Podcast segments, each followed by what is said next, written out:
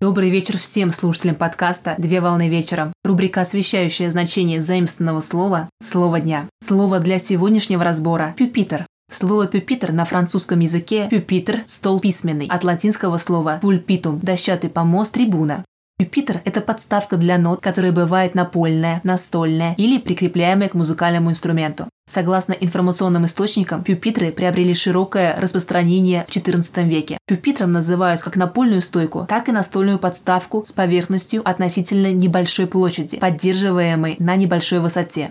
Большинство пюпитров имеет опору в виде штатива. В дополнение могут быть с регулируемым углом наклона и высотой под определенный рост. А также с ним можно играть как стоя, так и сидя. Пюпитр используют для размещения нот таким образом, чтобы исполнителю было удобно читать ноты во время игры. Для разных видов музыки используют разные виды пюпитров. Существуют декоративные пюпитры, изготовленные из дерева, цифровые с автоматизированным перелистыванием страниц, а также металлические пюпитры, которые удобно сложить при транспортировке. В оркестрах используют небольшие пюпитры, которые можно прикрепить к инструменту. Третий президент Соединенных Штатов Америки Томас Джефферсон, годы жизни с 1743 по 1826 год, изобрел вращающийся пюпитр, но Созидатель не запатентовал его, так как ему нравилось свободное пользование людьми его изобретений. В настоящее время пюпитр можно использовать в быту как подставку под книгу или гаджет. Всем доброго завершения дня. Совмещай приятное с полезным. Данный материал подготовлен на основании информации из открытых источников сети интернет с использованием интернет-словаря иностранных слов.